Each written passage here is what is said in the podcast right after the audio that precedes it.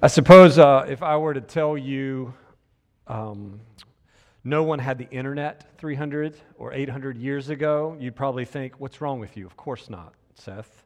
Or if I were to say they didn't have air conditioning or indoor plumbing or social security, you would say, Don't be daft, Seth. Of course they didn't have this stuff. But what if I were to tell you not one single person 300, 800 years ago had a professional counselor or therapist? It's an interesting thought considering the number of people who benefit from counseling, the number of mental health counselors in the U.S., which is growing at a rate of 20% per year. And thank God for them, right? We have over, as of the latest numbers I could find, over 116,000 people coming alongside others for counseling and therapy, and it's arguably still not enough. And the history is interesting of, of this type of care that we've come to need and rely on. Personal counseling, though, as we know it, actually only emerged in the late 1800s and had a little different focus, believe it or not. It was more vocational. It came at a really interesting time in history when people were transitioning during the Industrial Revolution. They are transitioning to a completely different way of life. And so people were there to help navigate what to do work wise, really. It was vocational. How do, how do, you, how do you move from the, the field and the farm to the factory? Which to some extent is a sad reality. It was a sad reality. That era presented a crisis for many people, most of whom only knew an agrarian way of life. Factories and urbanization were changing that, and even the governments, as you might imagine, were pushing manufacturing and they were pulling people out of the fields into the factories. This is the way it was just working out. It was only in the 1940s when a really truly person centered mental health counseling and psychotherapy and others, as we know it, sort of began to emerge, began to go public.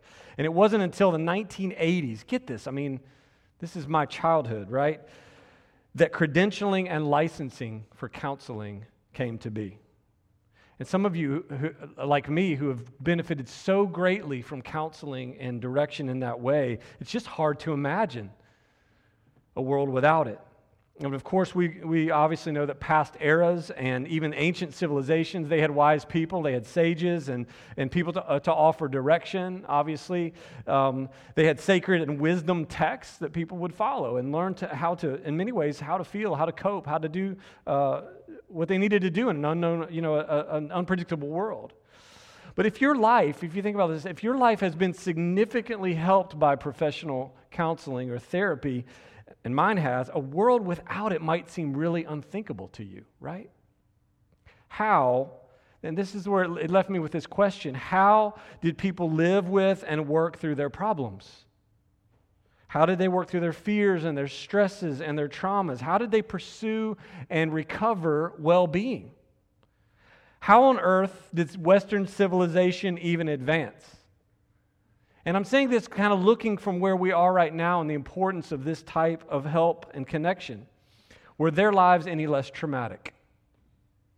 No, not by a long sight.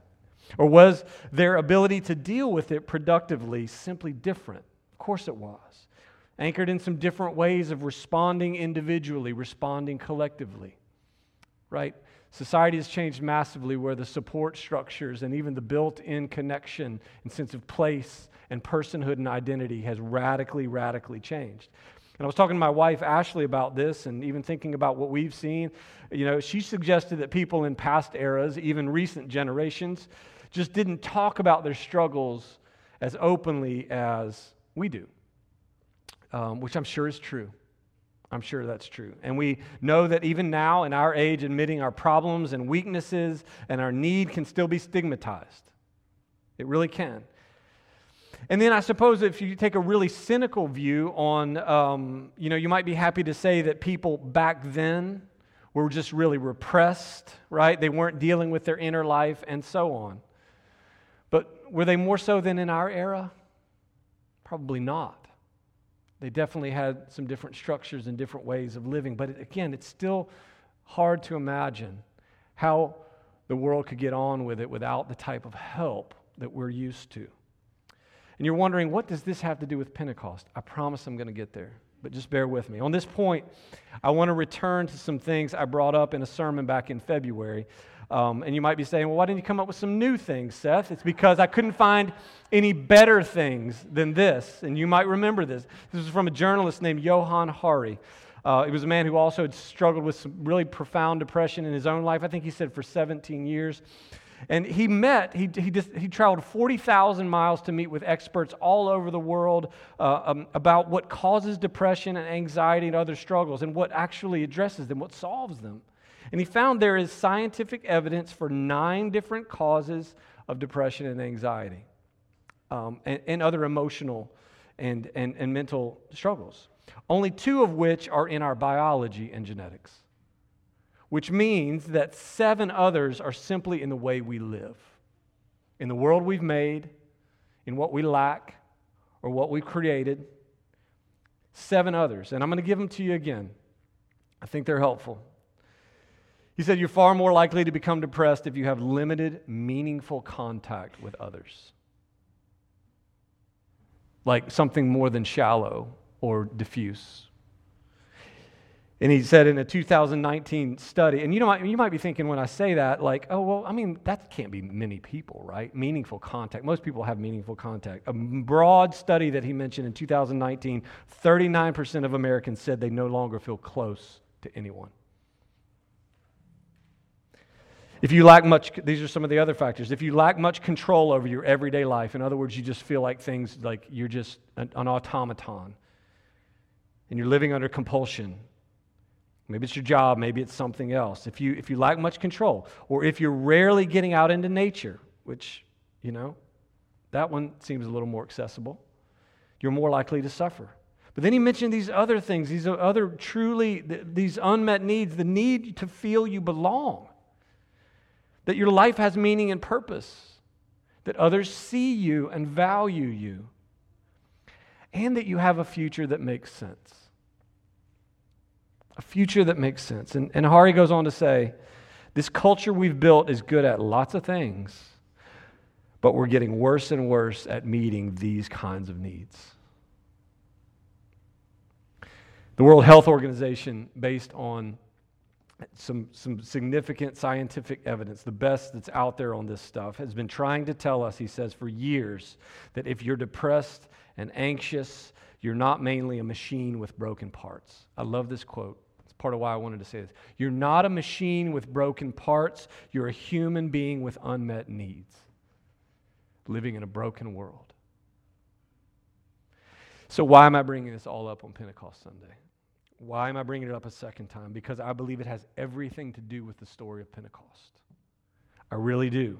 The reality that Pentecost present, represents for humanity and the potential that it still holds to do what? To invite broken and lonely and depressed and anxious and confused people into a kind of salvation that's more than just an afterlife sort of salvation, but it's a life here and now held up and held together in the presence and power of the Holy Spirit, the help that Jesus promised He would send us to live in the world as it really is, come what may. So, from Acts 2, we've just heard details of what happened. What happened on the day when the Spirit came in power. Supernatural language, communication. It made the shared story of the gospel intelligible and it made it even irresistible to people from all over the known world. That's what happened. But then what happened? What was the outcome there? What did Pentecost ultimately mean? How did it walk itself out in the lives and in the words and in the bodies and in the connections in the community of people? Well, a church was born. And what was that like? These people certainly weren't whisked, you know, instantly whisked away into a celestial bliss, right? That doesn't happen in the story. Quite the opposite. Nor were they cloistered away to practice their spirituality, right, or to practice their ceremonial stuff. They weren't cloistered away. This outpouring of the promised Holy Spirit, it birthed a new community, and it birthed an active invitation into that community. Let me give you more background on this uh, to this scene. I think it's helpful because we need to understand even where the church's birthplace fit into Israel's larger story, into the plan of God, the whole redemption, the whole plan to save humanity. Pentecost or Shavuot was celebrated by the Jews 50 days after the Passover Sabbath. So, in other words, this Pentecost, this just happened to happen on Pentecost. It wasn't the first Pentecost. This was being celebrated by the Jews, and it marks two important moments for the Israelites. This, let me tell you why these matter. Uh, it was also known as the Feast of Weeks, which did what? It commemorated the completion of the wheat harvest, which began the day after Passover. What were they celebrating? They celebrated God's provision for the needs of his people, his provision for them to be able to live and to be fed in the unknown, provision of a future according to his promises. That's the first part of what, what uh, Pentecost meant. But more importantly for them, what does it mark? It marks the day they became a people, a nation. It was the anniversary of the day God gave them His Word, the Torah, the law, the way in which they could come before Him to worship and come rightly, to be known by Him and to know Him. This was the historical moment that God clearly set them apart from the nations to be a light to the nations, to worship and to do His will. This was a birthday for them. And so, this moment for the church is so strategic and meaningful. The gospel was going to come to Israel. It did, and it tied it was tied to their own prophetic and worship tradition. It would fold together. Then with the church, the gospel would move through Israel to the rest of the world through this Pentecost that we celebrate today. God's a genius. Here in Acts 2, Israel fulfills her purpose in the redemptive plan to receive the Messiah, to proclaim his rescue and redemption in the power of the Spirit. And there's Peter standing there. And in Luke's very pointed words, he's standing there with the 11, 12 of them. The 12 tribes that Jesus has regathered around himself, and now Israel is fully flowering into her call, a forerunner. And has, they have become the birth mother for the church. We find out in the ensuing verses that they would become a community, this church, they would become a community of meaningful contact for the otherwise forgotten. Pentecost meant a new kind of belonging regardless of your ethnicity, your social standing, your culture, or your hometown, regardless of your past reputation or your associations. Together, this new community had no political power, nor did it begin with any social capital to speak of. But they were given a new kind of power. What was it?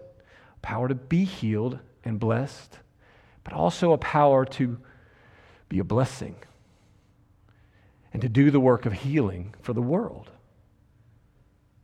The Pentecost of the church meant that God's Spirit, whom Paul calls the Spirit of adoption in Romans 8, came down to tell the lost and the lonely that God sees and values them, and that there are a people called to see and to value them as his own children, that he has meaning and purpose for them when they can't find it anywhere else. It wasn't an idea or an abstraction. It wasn't a theological tenet, because that's not what Pentecost is or means.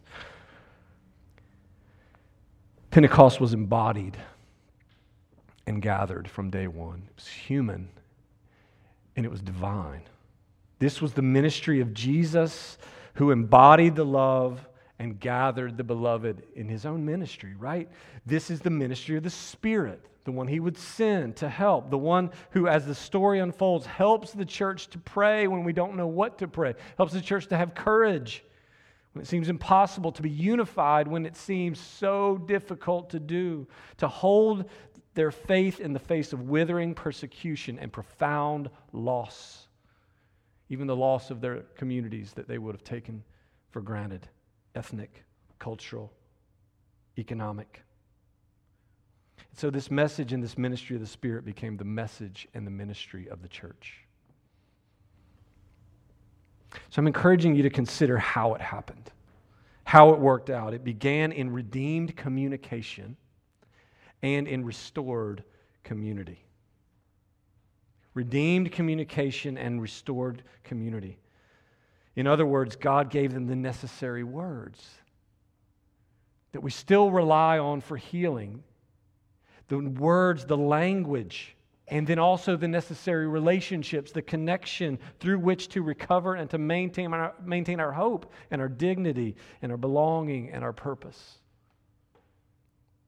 It might be easy for us, and the church has made the mistake at times to just sort of quantify Pentecost and say, well, look at all the people.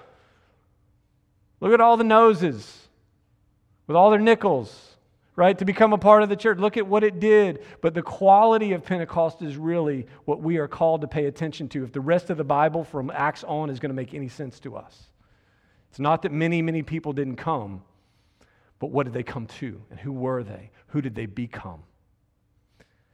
It's only when we have forgotten or ignored the nature and the purpose of our Pentecost birth that we end up drifting away from our true selves, actually, and from the nature of the true church. And guess what? This has happened plenty, and it's still happening. We forget. We've too often forgotten that despite all that the world has to offer, to offer especially the fortunate, the well born, the well educated, the successful, we've forgotten that our real meaning and our purpose, our true belonging that matters and lasts, our sense of a future, our real happiness can only be found in the love of God in Christ Jesus we get distracted. The church gets distracted. So, this is why we want to remember and celebrate Pentecost. For a moment, I want you right now to think about the hardest season of your life. Just think about it. The hardest season of your life. And I know maybe you don't want to do that. Maybe it's right now. Let me ask you this question How did you get through it? How are you getting through it? How do you hope to get through it? What do you think is going to be needed? Are you relying on words of life and truth, encouragement, connection? When you got through it, did you have a community around you to speak and to embody those words, to bear your burdens? You probably did. And that's probably what you're going to need. In fact, I'd almost guarantee it. And that's why remembering and celebrating Pentecost for us is so vital because it shows us the height of the powers and the potential of life giving communication, what the best of our counselors do right, and community. What our society is losing the ability to do, and what the church has a unique call to continue to do. It's hard, but it's our commission. Wherever people are speaking life, hope, truth, empathy. And wherever people are actually sharing the same story, working together, accepting one another in grace and patience, and living in a kind of mutuality, what are they doing? They're expressing more fully not just what Christianity is about, y'all. They are expressing what we're actually made for. This is the grain of the universe. All of us. And the truth is, virtually any community can tap into these virtues of support and solidarity. Do you know that? Because it's by design that this is how humanity gets on with it. And to the extent that, that they do tap into support and solidarity, a kind of deeper motivation and even fulfillment is possible. And that's interesting, isn't it? And we see that at work for not just for the good, but for the ill, even in our time when people share a story and when they talk it up and they rally together. Good things can happen, but also Scary things. Mutual language and unified interest is a power unto itself. And it's no secret that human unities and mutualities don't always lead to the best outcomes. And that's why we remember the story of Babel when we remember the story of Pentecost. We remember how misguided and misappropriated language and unified effort are powerful too, and they can actually build idolatrous cities. They can go a long way in trying to domesticate God. And it's still happening today. At Babel, they were trying to build what came to be known as a ziggurat, right? A tower at the top of which the deity would be enticed and even obligated to come down. They were trying to build a city and to consolidate power on their terms. They were trying to be in control. More could be said about that, but the contrast here is clear, and it's why we bring it up. This was a unity gone wrong, but it was a unity nonetheless. And we see that, uh, that Pentecost is a kind of redemption of the Babel project, right? Because at Pentecost, language is united again, but for a redeemed purpose, a holy set of blueprints. In fact, a new temple wherein God dwells by his Spirit is being built for communing with God and living in his will. It's nothing short of that. What I want you to consider today is this just a couple more minutes. Pentecost what it means and what the Lord provides in a Pentecost people. It isn't just for the church, it's for the world. It's for the world. Because simply put, the church is for the world. And you were the world. And you live in the world. So the church, as demonstrated at Pentecost, is an invitation to the world using redeemed communication to invite them into restored community. An invitation with redeemed communication, language, words, into restored community. It may not seem obvious at the moment, but God has actually given you His Spirit and is giving you to the world. Together, He's giving us to the world. He's given you to your neighborhood. He's given me to mine. He's giving us to this one. But he's also giving you to somebody else sitting in this room who's probably fighting a great battle. What are the odds? He's giving us to one another. This is what happened at Pentecost.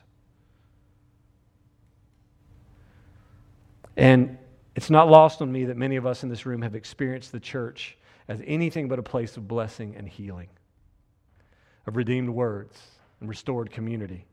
Or at least maybe that's all you can remember about the church since the pain came and it will not leave. The church has failed many of us. And all of us have failed someone. And we'll do it again.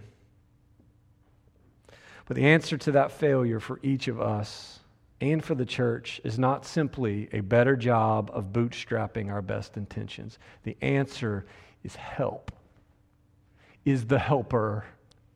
It's a church that is postured to listen to the Holy Spirit when we don't know how to get on with it in the world. It's a church with leaders and servants and clergy and laity who realize when they pray and when they speak to one another, they need more than what they can come up with in their own intellect and in their own experience or expertise. We need the Holy Spirit. The answer is a renewed and regular dependence upon the same Spirit. And you know what that looks like? It looks like humility.